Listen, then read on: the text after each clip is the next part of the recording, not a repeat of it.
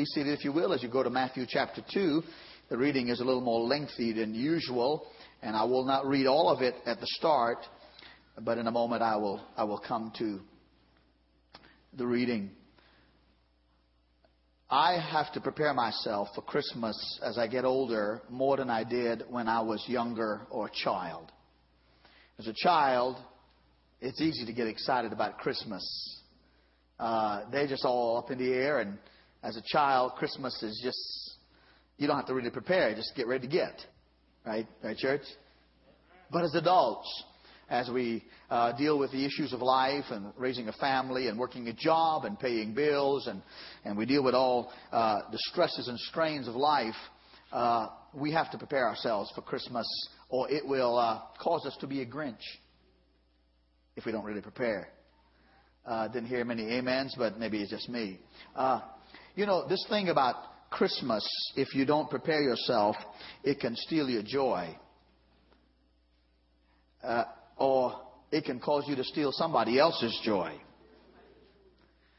I also prepare myself by looking at Dr. Seuss's, uh, the enactment of Dr. Seuss's story, How the Grinch Stole Christmas. I, I, like to look at that. I've seen the cartoon rendition of it, and I've seen the Jim Carrey rendition of it, and I like the Jim Carrey's better. There's not a greater blithering idiot in America when it comes to the Grinch than Jim Carrey. I love to see him green, all green and furry, and uh, you know, you, just you, you get the idea what a Grinch is, you know. But when he starts acting the part, he's odorous, he's cantankerous, he's hateful, he's mean, he stinks in more ways than one, and he's just a Grinch. I mean, if you have joy, he would gladly steal it. And, and, and Dr. Seuss does such a great job, and you teachers know about this, you know, he just makes up words and does kinds of stuff that holds children's attention. And, he, and the story of how the Grinch stole Christmas, as most of you know, is embodied in a village called Whoville. But it's way, way up in the mountains like you would think about in the Alps or the Himalayas, in the cold, cold mountains areas. It's in a, in a snow-driven uh, or deeply uh, snow-embedded area. And there's villages there, and it's cold and it's freezing. And there's where the, the, the, the Whoville people live, okay? And these Whoville people, I mean, they got their noses up in the air at times, and they they comb their hairs in layers and stacks and towers, and and they, you know, they, they're just kind of different people, but they're happy people. Uh, the Grinch, as most of you know, you know, his, his his part of the story is that somehow along his life's journey, as a child or young teen or whatever, he got hurt bad, and uh, somehow the stork, the storks that bring babies, brought him to the wrong house to the wrong town. And because he looked different, act different, grew up a little different, uh, people rejected him, he says. When he tried to give out love in the way he knew in his Grinch way, it, it got shoved down his throat. And he just, at a certain age and time as a young person, he just got mad, according to Dr. Seuss, and separated himself from all the Whovillas and he went to live way, way up above on a high mountain place, mountainous place, in the caves among the snow and the ice and a rocky terrain. And it's so rocky and, and it's so difficult to surmount and to get up to until you had to be a Grinch in order to get there, to want to live there. And he doesn't like life, he doesn't like joy, he don't like anything happy, and he don't want anybody to have it either. That's the Grinch. And while you and I both know that there's no such place called Whoville, we also know that there's no green creature called the Grinch. We do know that there are people who behave like the Grinch. And there are people who think like the Grinch and believe like the Grinch. And there are even people who are hurting like the Grinch. Now, how do you know a Grinch when you meet one? How do you even know that you might or might not be one? I mean, obviously, if you were green and furry, we could tell you were a Grinch. But, but, but this Grinch like characteristic or characteristics uh, exists among people like you and I who wear some of the same kind of clothing that you and I wear. And they, uh, they may be, this Grinch like personality may be in our house, it may be in our marriage, it may be the person beside whom you're seating.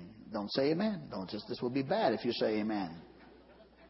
Unless you're in a pew alone, and then we already know you're a Grinch. Uh, how do you discern them? How do you know them?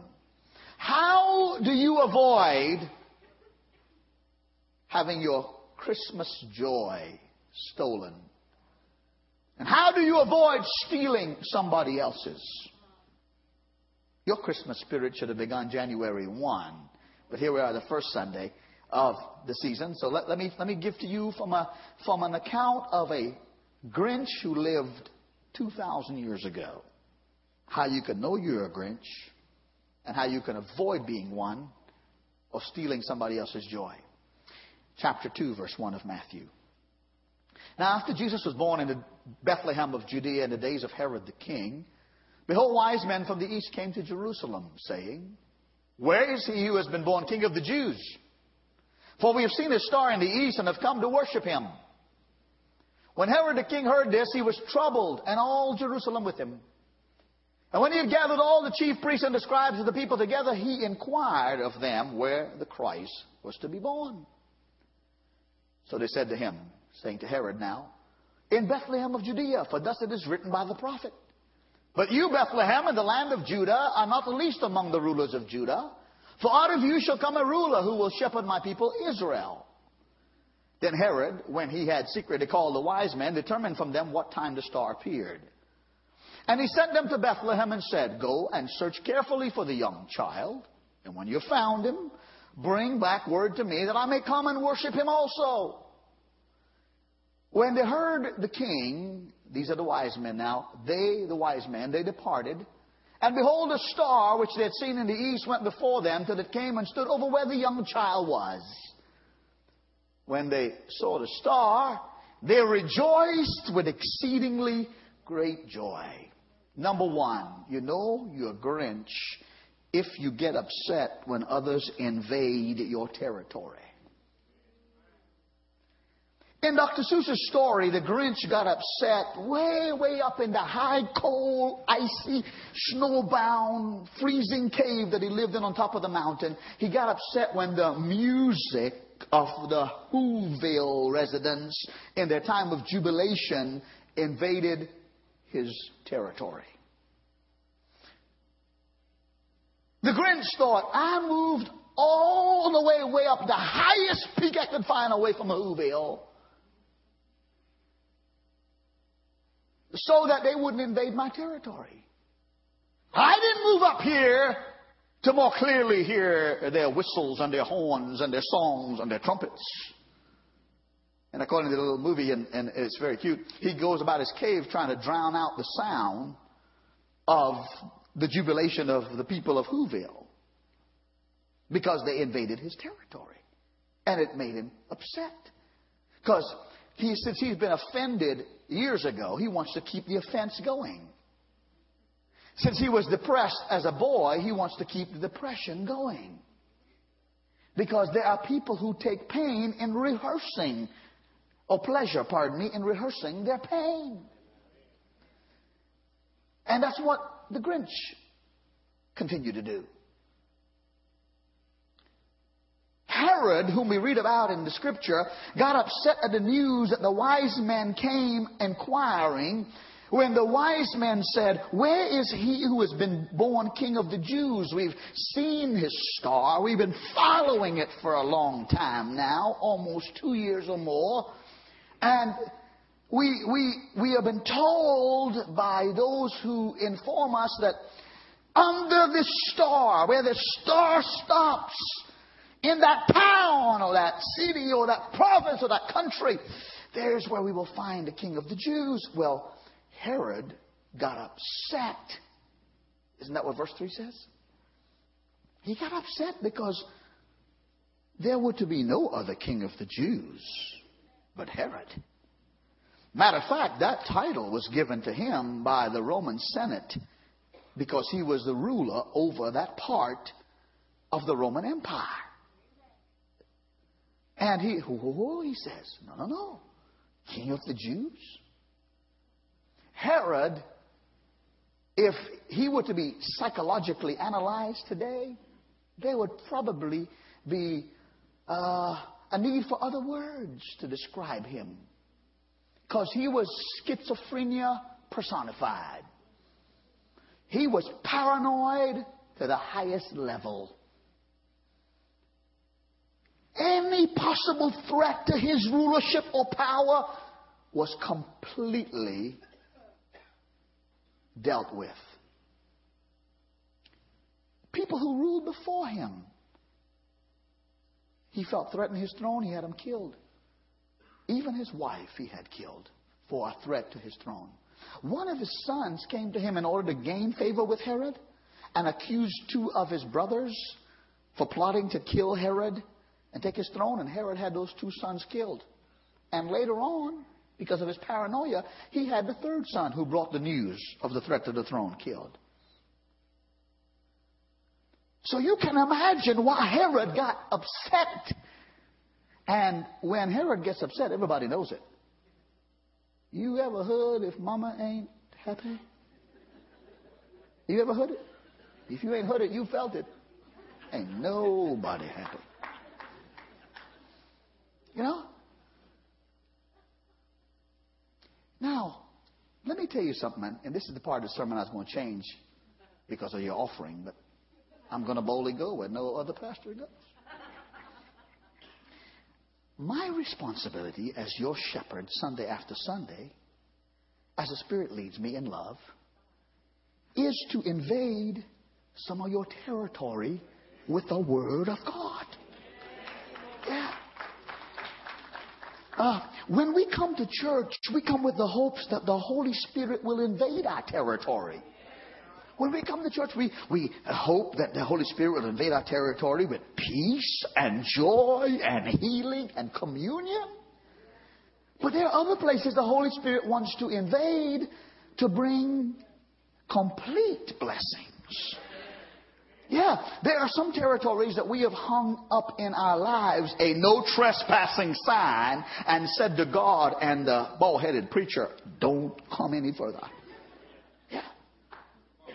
And God is saying, I, I didn't come into your life to upset you. I came into your life to help you. Yes. And so, so there, there's this area of finances for many people. Pastor, you can talk about everything else, but don't be telling me about 10% is the tithe and it belongs to the Lord first fruit. And then 90% I keep. And yet God's plan is, I must be God of everything of your life, including your money, or not at all. It's a good time to say amen. Okay? And, and so God has a plan for our prosperity, and, and He means finances also. He, he has a word for us in finances to prosper us. The territory of bitterness and unforgiveness. Some people it's easy to forgive, and other people the devil wants us to stay mad at. You know, just like that, that, like the Grinch wants to stay mad at the people of Whoville. Okay? So the, the sound of jubilation and laughter, which should calm his spirit, the sound of the Holy Spirit through a sermon, through a message, through a prayer that says, go ahead and forgive, go ahead and love. You've gone through a divorce, you're going through a separation, you lost a loved one immaturely through debt, or prematurely, pardon me, through debt. You have, uh, you, you've lost your job, you've gone through some other things. Uh, that boss, that coworker, somebody stabbed you in the back figuratively, and you're hurting and been hurting. And the Holy Spirit says, forgive and love, and don't seek revenge, but there's a no trespassing sign there for some people because they, they just don't want to forgive that easily. This thing of personal purity. We can't afford to put a no trespassing sign when it comes to personal purity. Because the Bible says only the pure in heart shall see God. Therefore, along the way, I have to say to myself, and I have to say to you, be careful what DVDs you watch. Be careful what movie you go to. Be careful what you look at on the internet. Put a guard on your internet. Can I get an amen? Along the way, I have to say to you that it does matter. It does matter. Don't drink and cuss and smoke and swear and do these other things that will, will, will destroy your testimony. Can I get an amen here? Along the way, I, am saying to you that God wants, I, I know that in this political correct world, there are people who bless and condone uh, things like adultery and fornication and living together outside of marriage as husband and wife. I got to come along and say that's not God's plan. Those things are fornication and adultery. And there are those who come along and say that two men can get married as a husband and wife, or two women can get married as, as husband and wife would, and, and homosexuality is all right. There are even those who will be in the pulpit in America today in churches who are homosexuals and call themselves pastors. And I got to come along and say I don't hate anybody and I don't dislike you you, but I am going to invade your territory to tell you the truth because the truth shall set you free. Now everybody, whether you like it or not, should give the Lord thanks. I, I know, and I need to move on here. I know that there are people don't tell me how to raise my kids. Don't tell me how to treat my wife or my husband. And God has instructions about all of that. Amen. There are people who have idols in their life whom God wants to see come down so He can be Lord of their life. I don't mean that you have wood or stone idols in your home and some kind of little enclave in your house. I mean that money can be an idol. I mean sports can be an idol. I mean clothing can be an idol. I mean your figure and your outward appearance can be an idol. I mean your education can be an idol. I mean how you feel about your children or your family, putting them before the Lord can be an idol. But because you, anything that, that takes more time and effort and energy than your devotion to God can become an idol. And so sometimes God invades our territory and says, I want your heart. I want all of you because I want to, I don't want to threaten you. I want to heal you. But when God invades our territory and we're not ready to change, sometimes we do what Herod does. We put up a fight. As the Grinch did. You know that you're Grinch number two if you pretend to be something that you're not. Verses 7 and 8, please. Then Herod, when he had secretly called the wise man, determined from them what time the star appeared. Here's the pretentious part. And he sent them to Bethlehem and said, Go and search carefully for the young child, as if he's interested with pure motives. Go and search for the young child. And when you found him, bring back word to me, that I might come and worship him also. Let me give you a little comparison. Since I started with the Grinch, let me, let me go a little further. You know that the Grinch hated Christmas and celebration. He wanted to destroy Christmas and destroy the jubilation in Whoville. But he knew if he went down to Whoville to do that, as the Grinch, green, furry, the Grinch, they'll recognize him. And they'll either kick him out of town or attack him. But he had this idea. Well, that green face lit up and his smile went from ear to ear, and he thought, they love Santa Claus. They do, Whoville. They got him some red material, cut out a Santa suit, put some white ruffles down here, and got him a hat, put some white around it. Caught his dog Max and stuck some antlers on his head. Got him a broken down sled, and he and Max started down the hill to Whoville. Ho, ho, ho! Santa Claus. Now, the Grinch did what he did because he didn't come down to Whoville to give presents. He came to get them. But he came pretending he's going to give. Give me witness. Herod pretended to be a worshiper of the Christ child in order to get to the Christ child to kill him because he was a threat. Yeah. Herod said, Oh, as soon as y'all find that baby, let me know. Now, now, let me say this to you. Pretending is wrong when it prevents others from knowing the truth. You ought to remember that. Pretending is wrong when it is a way for you and I to protect ourselves in order to get something that we want from somebody that we couldn't get under normal conditions. Yeah, we pretend. Hey, how many times? Oh, let me say it to you this way. I probably hear more lies told than any of you in this service during the course of a year. Pastor, we're praying for a child, my wife and I, my husband and I. We don't have children. But if God gives us this child, Pastor, we're going to dedicate that child to God in church. And every Sunday we can, Pastor, we're going to be as a family in the house of God. You know what God does? Because God doesn't pretend. If you're sincere, He, he responds. And even though He knows what we might do with the blessing, He sometimes risks the blessing. The child is born. We do the dedication service. Two or three Sundays after that, show up. But then, no more. No more now. God, give me what I wanted. I pretended sincerity, and now I'm okay. I don't need God. Uh, people, uh, if God would give me this job, things are hard. And I've not been a tither. And I haven't been giving offerings, but if Pastor God will give me this job, this raise, this promotion, if He'll cause me to be selected among 20 other applicants or 100, and I will tithe and give and honor God with my substance and means. And God does it. Gives him a job, a better job, a pay increase. What happens is, after the pretension is over because they got what they wanted, they go and buy a house they can't afford bigger, a car they can't afford costlier, credit cards up to the wazoo, Greek for wazoo.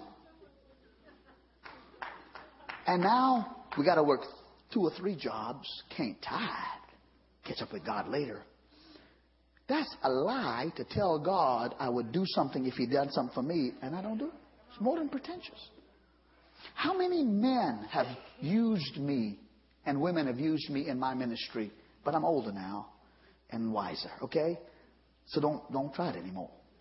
Okay? Less hair on my head doesn't mean less brain in my skull. Okay? I'm 51 years old. I got more behind me than ahead of me. So don't come bringing me none of that pretentious stuff anymore. Okay? If, if you're coming for counseling, be honest with me. How, how, how many men and women have told me, uh, or, or men have come and sat in our church beside women, acting as if this is how it's going to be after we get married, only to have that woman now come by herself and even after God blessed them with children, to have the children come with their mama while they do something else because they pretended that they were going to be holy. They pretended they were going to go to church. How many men have conned women to act like they're Don Juan and really going to love that woman only to turn around and abuse them in more ways? God cannot bless pretension.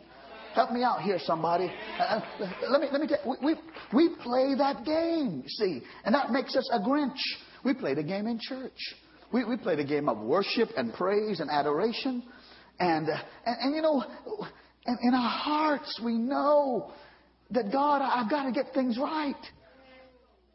Pretend to worship, pretend to praise, pretend to love people. And no sooner than we get in the car, there's another fuss and fight going on.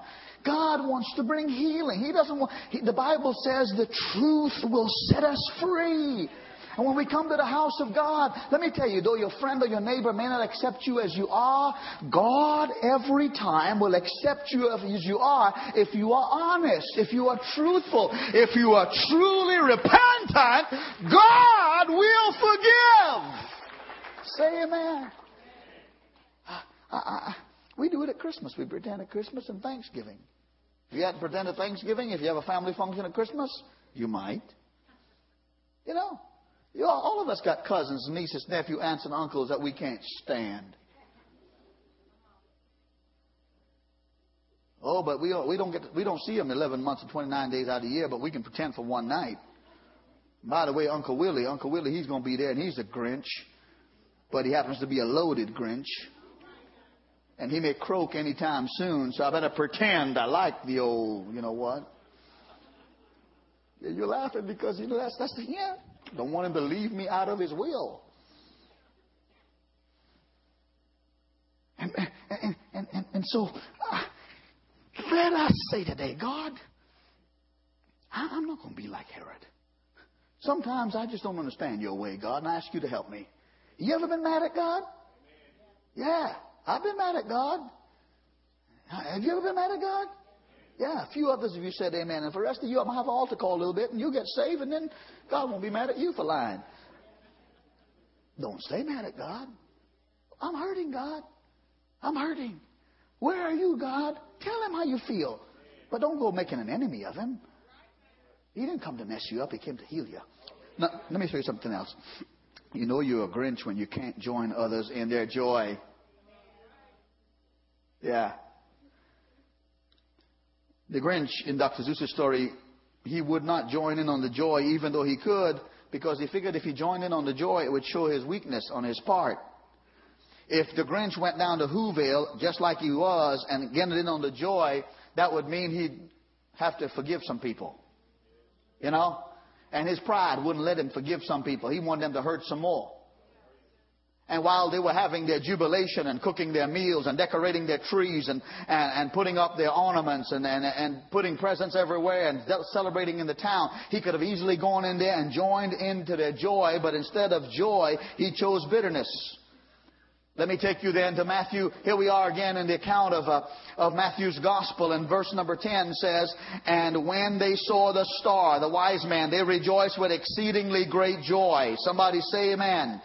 I mean, here's why they, they rejoice, and I'm going to try to not be long about it, but they had traveled for almost two years. They had traveled through a hot desert in the daytime and cold wilderness in the nighttime. They had lost their way along the way for two years, but they kept back on the path of the star. It cost them a lot of money. They were away from their family to travel for two years, and they were following this star, and the closer they got to the proximity of the Christ child, excitement, adrenaline began to flow in them. Finally, after two years, they went out traveling by bus or or train or plane. They didn't have those things 2,000 years ago to travel on the back of a beast, uh, most likely a camel. But when they found that child and they found Mary and perhaps Joseph, uh, there was something that confirmed in their spirit, this is the child, this is the place. And they rejoiced with exceeding great joy. Somebody praise the Lord.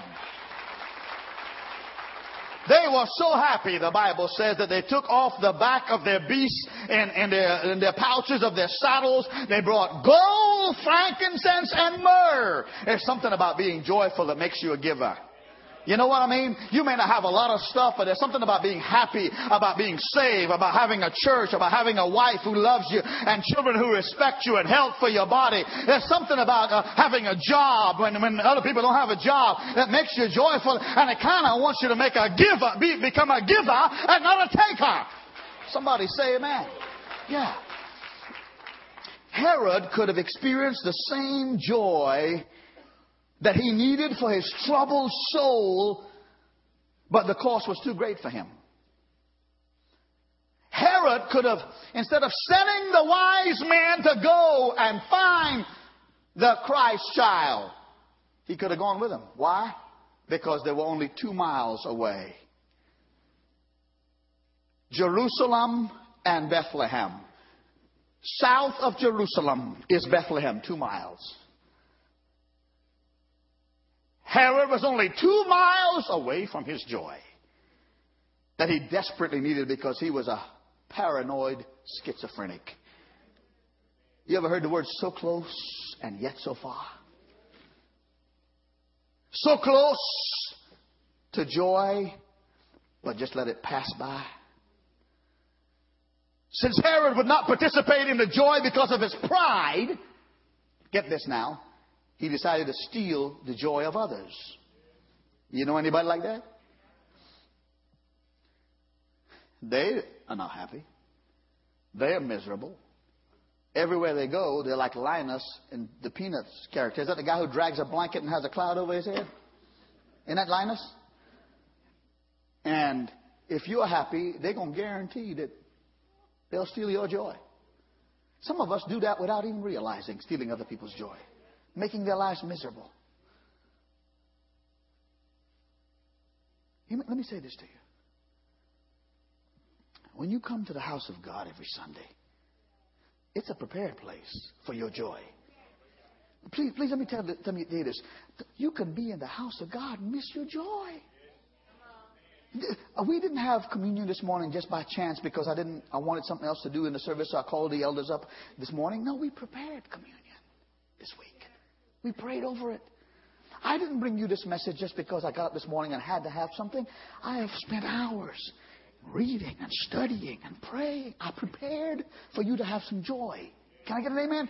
This choir sang. They were robed, the musicians, the orchestra, the band, Brian back here in the sound, and Jeremy up here in the PowerPoint and doing the, all these things were prepared. They're not, we didn't just throw it together this morning so you could come and maybe by chance you could hit your lucky number? I guarantee you, brothers and sisters, I don't mean this bad, but as a preacher, sometimes in the church, oh God, they give me an offering and here I go. As a preacher, I got to look at certain places in the church to get my joy when I preach. Because when I look at some people, oh God. I confess, You are not giving joy.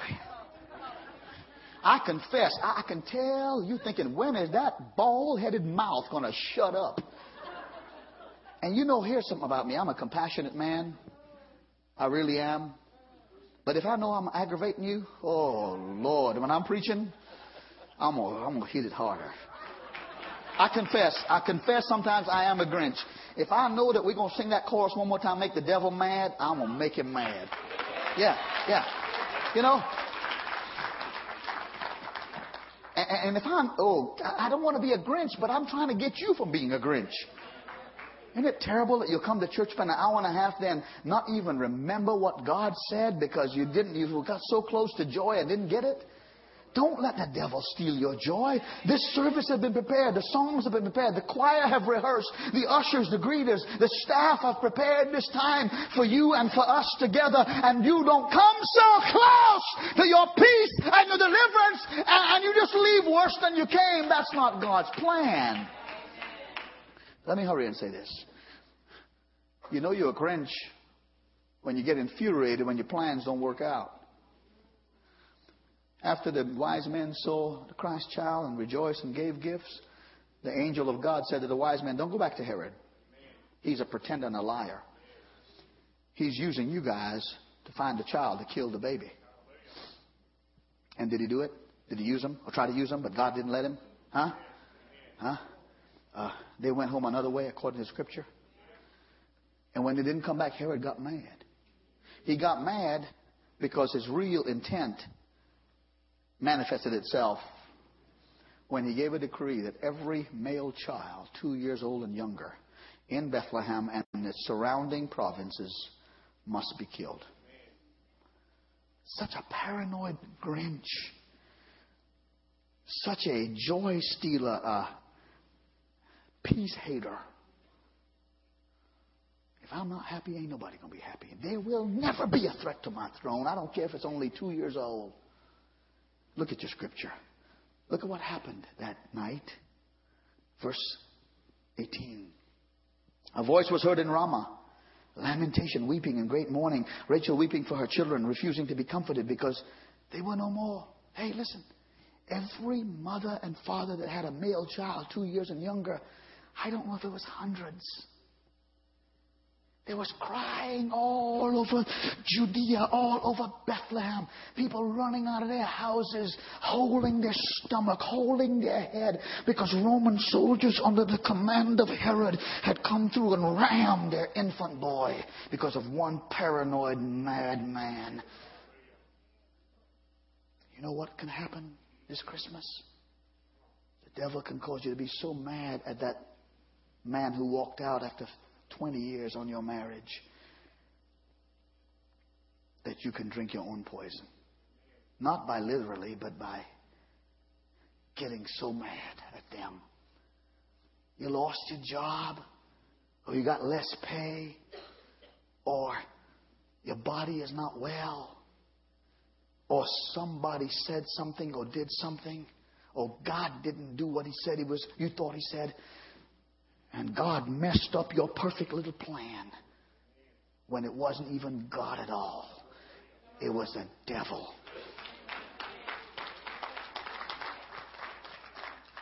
I don't know if Michelle is in this service. And if she is, I, I'm very cautious whether she is or not. Michelle is the mother of the 14 year old boy whose service I did last Sunday pardon me, last Saturday, a week ago.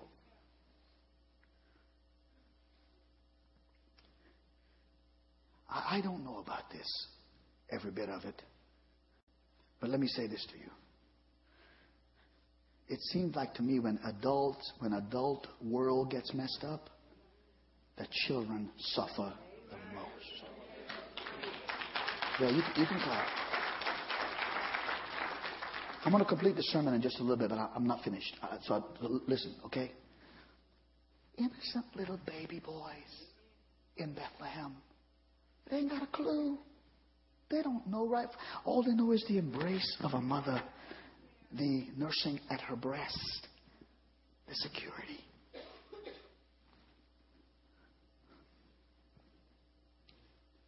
You, you hear me?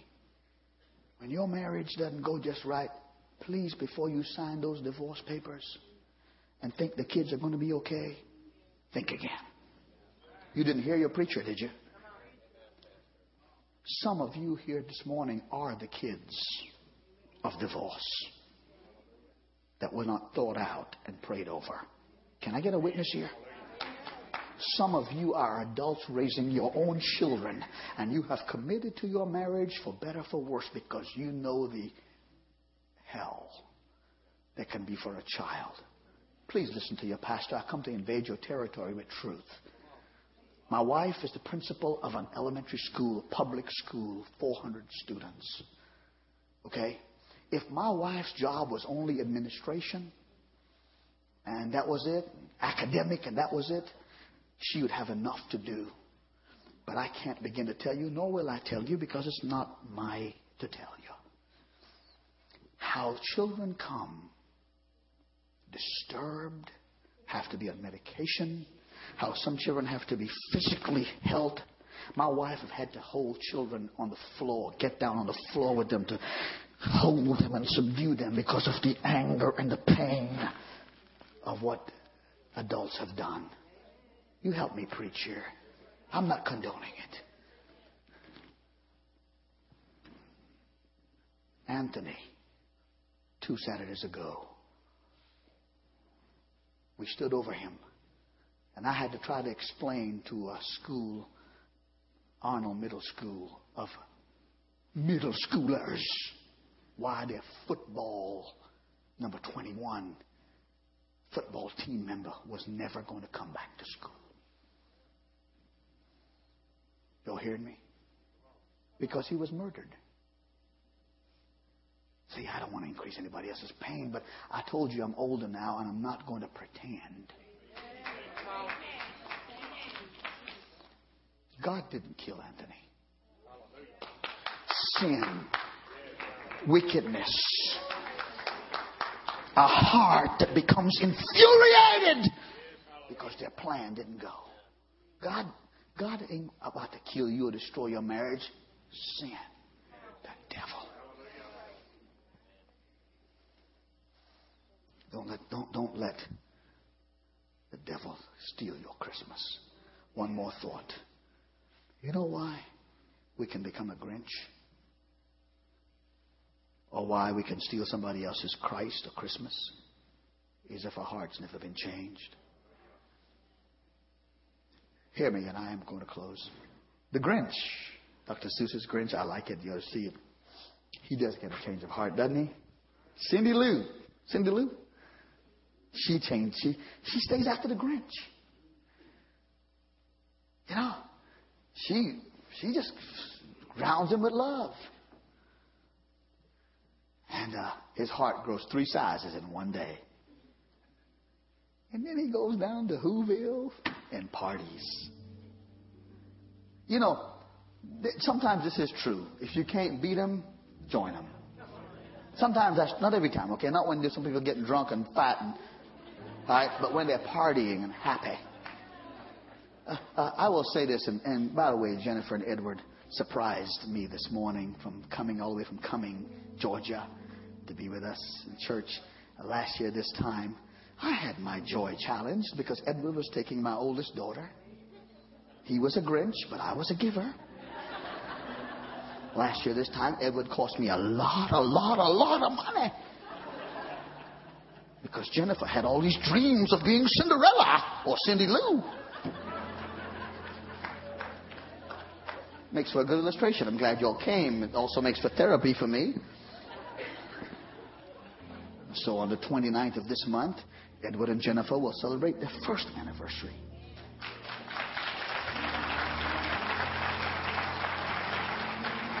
By the way, Edward, I don't want her back. I love her. She's my first child.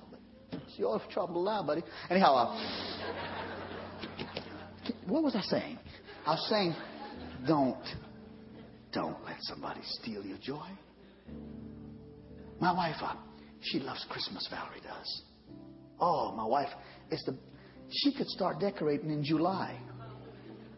But for the last three years, she wasn't able to do it as, as, uh, as uh, largely as she has this year because for the last three years, due to her educational pursuit, she couldn't do what she's done this Christmas. Oh, Jesus. I, uh, I told the Atlanta airport, please direct the air traffic because of the lights in our front yard to Hartsfield Jackson, not our home. We got trees, we got stuffed animals, we got lights, we got in the bedroom, we got it in the bathroom, we got it in the living room, we got it in the family room. You know what? I can be a Grinch sometimes. Don't say amen. Just say. I, Everett, I hate pulling out that stuff and hanging this here and a stocking here and a bulb here and a outlet over here and this part of the house blows up while the other part's lit up. 15 million lights, and you got to find the one bulb that's out for the rest of them to light. I mean, I'm talking about, huh? And if I want my wife to know that, for the security of a marriage, I'll tell her myself. You know what I've decided about Valerie? She loves her husband. She loves the Lord. She's never a financial burden to me. If she loves Christmas, and she wants to celebrate it and keep it for the glory of God. I'd, I'd rather have her do that than what some of my neighbors do about Halloween.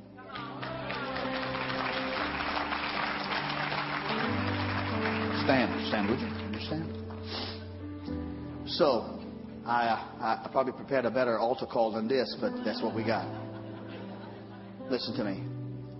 Please don't let Satan make you a Grinch.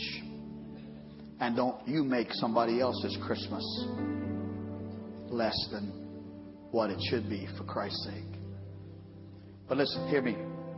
The Lord told me to tell you this morning He's come to invade your territory, not to threaten you, not for you to run from Him, but for you to come to Him. I want to ask you this. I did in the other service. I'll ask you this now, and I'll ask you to don't let pride get in the way. If your joy level is low because of life and stuff, you can have it filled up today. You don't have to be a sinner to come to the altar or some wicked somebody. You can just be human, you know?